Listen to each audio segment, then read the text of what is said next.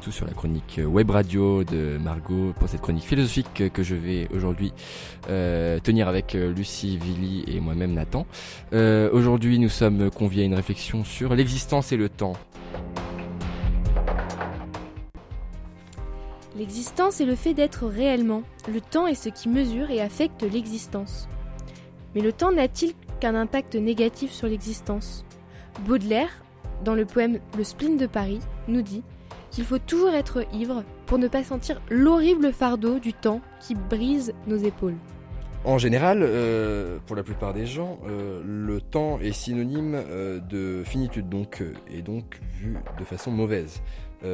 Pour oublier sa finitude, justement, l'homme a recours souvent au divertissement, que ce soit par exemple le théâtre, le cinéma, etc.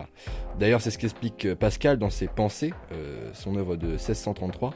Pour lui, cette solution est illusoire et est seulement un détournement de la conscience. Schopenhauer, philosophe pessimiste, appuie donc cette vision plutôt négative de la vie que nous décrit Pascal en nous expliquant que la vie est absurde, sans but, et que cette prise de conscience de l'absurdité justifie la mise en place d'un état pessimiste.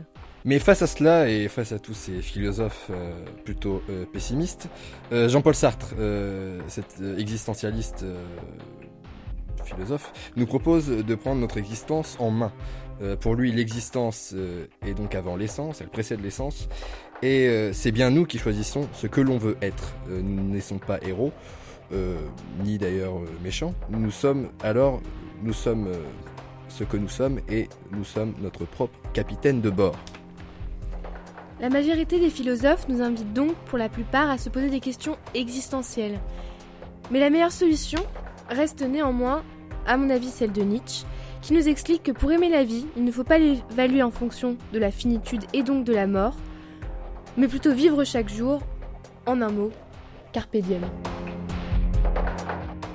Et Lucie Villy et Nathan Mathieu pour la chronique philosophique du lycée Marguerite de Navarre.